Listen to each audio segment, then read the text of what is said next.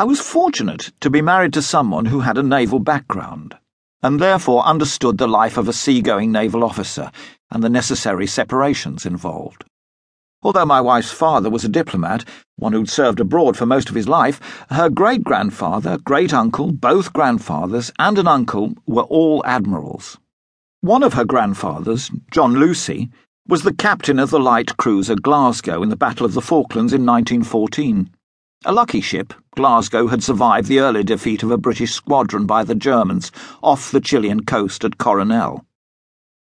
I first encountered Diana, known by family and friends as just Dee, while serving in the frigate Gurkha in the Persian Gulf in 1966. Her father, Sir William Luce, was the political resident in Bahrain with responsibilities for the Gulf and just before he retired, we took him to sea to call on all the region's rulers and sheikhs, beginning with Kuwait and ending in Oman in the port of Muscat.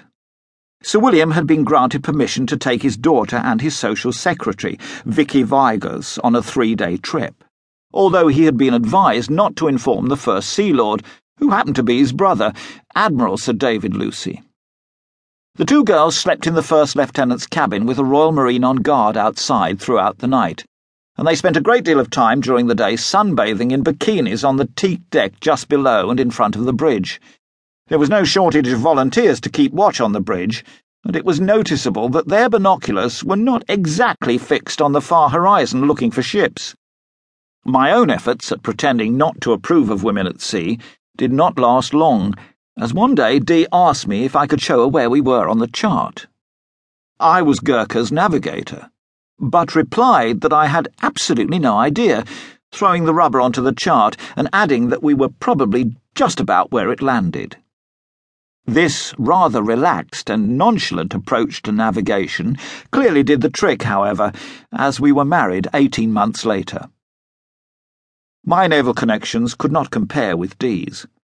My father was a naval officer who joined at the age of 13 in the early 1920s and served throughout the Second World War, mainly in the Atlantic. He retired shortly after the war, went into the church, and became parish priest of the village of Cowden in Kent. He died in 1971 while on a working holiday on the West Indian Isle of Nevis.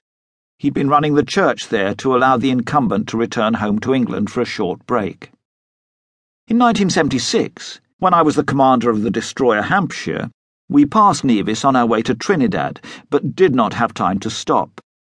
I was nonetheless able to fly to the island in the ship's helicopter to pay a very brief visit to my father's grave. I descended from the helicopter in my white uniform and began to walk the short distance to the church. As I did so, I quickly found myself being followed by a large number of excited local people. They continued to follow me with great curiosity wherever I went to the church, the grave, and to the rectory where my father stayed.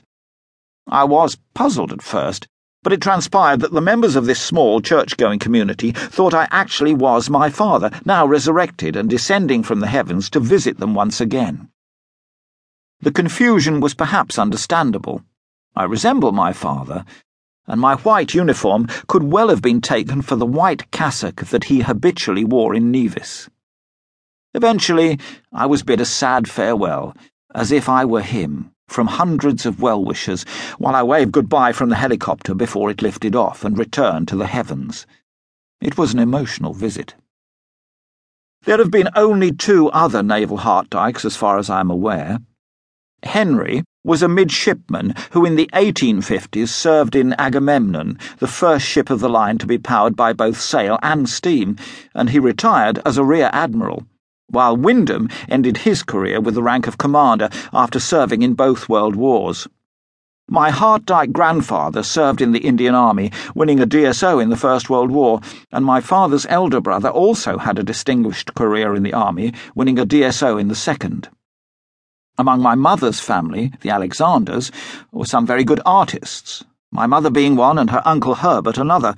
Two of her other Alexander uncles, Boyd of the Rifle Brigade and Claude of the Scots Guards, became famous explorers and naturalists, whose exploits in Africa in the early 20th century are recorded in the two volumes of From the Niger to the Nile, written by Boyd in 1907. Boyd had a twin brother, Robert, my mother's father.